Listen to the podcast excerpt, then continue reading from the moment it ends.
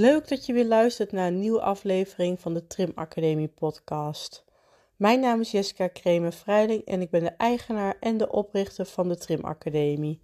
Vandaag wil ik het met je hebben over de keerzijde van succesvol zijn. Groeit jouw trimsalon boven al je stoutste verwachtingen en dromen? Puilt je agenda uit met afspraken? Sta je 3, 4 of zelfs 6 weken volgeboekt? Staat je reserveringslijst vol met klanten die eerder terecht willen of raken je klanten gefrustreerd als ze weken in plaats van dagen moeten wachten op een afspraak? Succesvol zijn is leuk, maar brengt ook uitdagingen met zich mee. Succes is een vreemde gewaarwording. Het ene moment zie je je klantenkring en je bankrekening groeien en het andere moment slaat de paniek je om het hart als de telefoon blijft rinkelen. Als succesvolle trimmer ben je misschien wel extra dagen en langere dagen gaan werken om je achterstand in te lopen, maar heb je nauwelijks nog vrije tijd of tijd voor familie of vrienden. Je voelt je gefrustreerd, gestrest en overweldigd. Klinkt dit je bekend in de oren? Je hoort bijna nooit iemand over deze keerzijde van succesvol zijn. Als ervaringsdeskundige ben ik er zelf meerdere malen in getrapt of overgestruikeld. Ik heb het op verschillende manieren, afhankelijk van de omstandigheden, aangepakt. Voor je de juiste beslissing voor jouw situatie kunt nemen, zul je eerst wat onderzoek moeten doen. Kijk naar trends in jouw salon en of branche. Is het een patroon dat seizoensgebonden is of met golven komt of wordt het steeds intenser? Kun je een oplossing vinden om sneller te werken of kun je investeren in gereedschappen en materialen waardoor je efficiënter kan werken?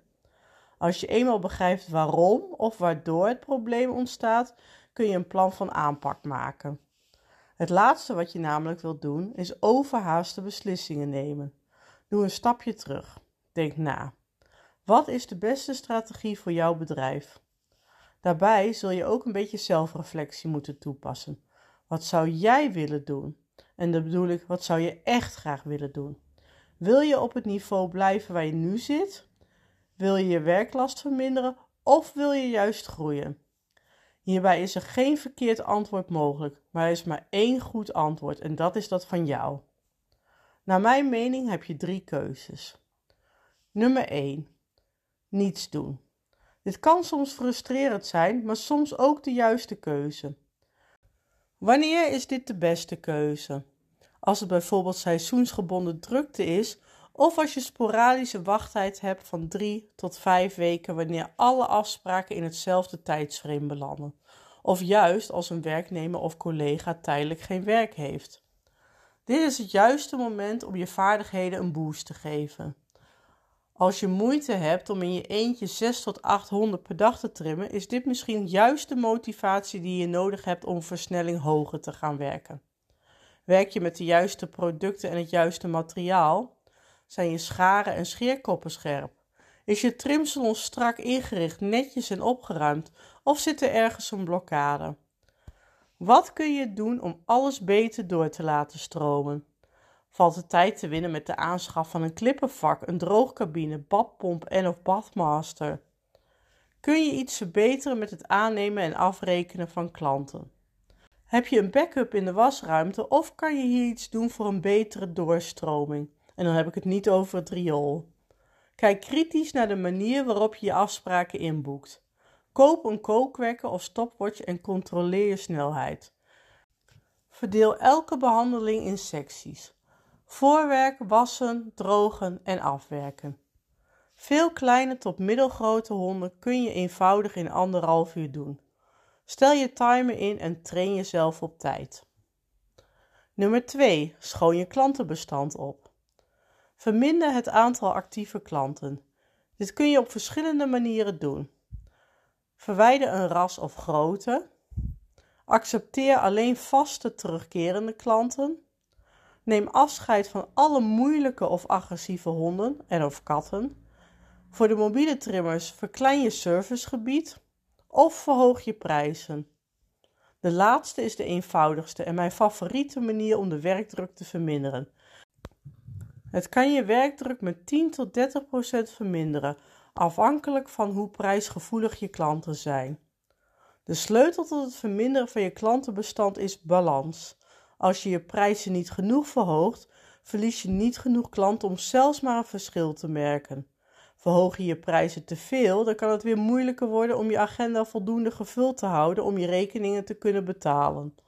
Het verhogen van je prijs is hetzelfde als het knippen van haar. Je kan er altijd meer afhalen, maar als het er eenmaal af is, is het moeilijker om het weer te herstellen. Je kunt tenslotte altijd later nog eens een prijsverhoging doorvoeren. Persoonlijk hou ik van een geleidelijke prijsstijging, afhankelijk van de grootte van de hond en de hoeveelheid haar. In mijn ogen hoort daar ook het tijdig, minimaal 2 maanden van tevoren, in kennis stellen van je klanten van een prijsverhoging. Dit kun je doen met een poster of bord bij de plek waar je afrekent en op je website. Natuurlijk mopperen klanten, dat is onderdeel van het spel. Wees beleefd, vastberaden en professioneel. Verontschuldig je niet en blijf bij je standpunt. Het stopt vanzelf. Het voordeel van deze techniek is dat je hetzelfde of zelfs meer verdient met minder moeite. Een win-win situatie dus. Nummer 3. Uitbreiding en groei. Bouw je klantenbestand uit en bedien meer klanten. Maar voor je springt, denk na. Een paar mensen in dienst nemen is nog niet zo moeilijk. Maar zodra je meer dan 3 of 4 werknemers aanneemt, verandert je rol van trimmer naar bedrijfs- of personeelsmanager. En dat kan je leven een stuk moeilijker maken. Meer klanten, meer honden, meer verantwoordelijkheid, meer training en meer uitdagingen. Het moet in de aard van het beestje zitten. Dus de vraag is, ben je er klaar voor? Een van de grootste uitdagingen voor een groeiend bedrijf is het aannemen van hulp die op alle fronten in jouw visie past. Het is nog niet zo eenvoudig om een volwaardige en allround trimmer te vinden die naadloos in jouw bedrijf en team past en werkt volgens jouw maatstaven. Mocht zo iemand je pad kruisen, wacht niet te lang en grijp je kans. Ik werk zelf op dit moment met 6 parttimers, waarvan ik er 5 zelf heb opgeleid. Allemaal hadden ze potentie en waren ze bereid om te leren. Ik investeer dan ook veel tijd en energie in bijscholing in en buiten mijn salon voor zowel mijn werknemers als stagiaires. Denk hierbij aan demo's, workshops, vakbeurzen, boeken, tijdschriften, hondenshows, dvd's enzovoort. Je kan er ook voor kiezen om personeel aan te nemen dat je kan helpen met allerlei randzaken of taken die gedelegeerd kunnen worden, zodat jij kunt doen waar je goed en het beste in bent, het afwerken. Denk bijvoorbeeld aan iemand die de honden kan wassen, de telefoon aan kan nemen en afspraken in kan plannen, de was doen, schoonmaken en dergelijke. Succesvol zijn brengt veel uitdagingen met zich mee, met soms grote problemen. Laat je niet overweldigen. Denk na over je situatie en wat je met je bedrijf wilt doen. Er zijn vele routes, maar kies je eigen pad en richt je op je eigen doel. Of je nu je bedrijf uit wilt breiden of het simpel wil houden, de keuze is aan jou. Bedankt voor het luisteren naar deze podcast. Tot slot zou ik het geweldig vinden om te horen of jij ook voor deze keuze staat en wat uiteindelijk je keuze is geworden.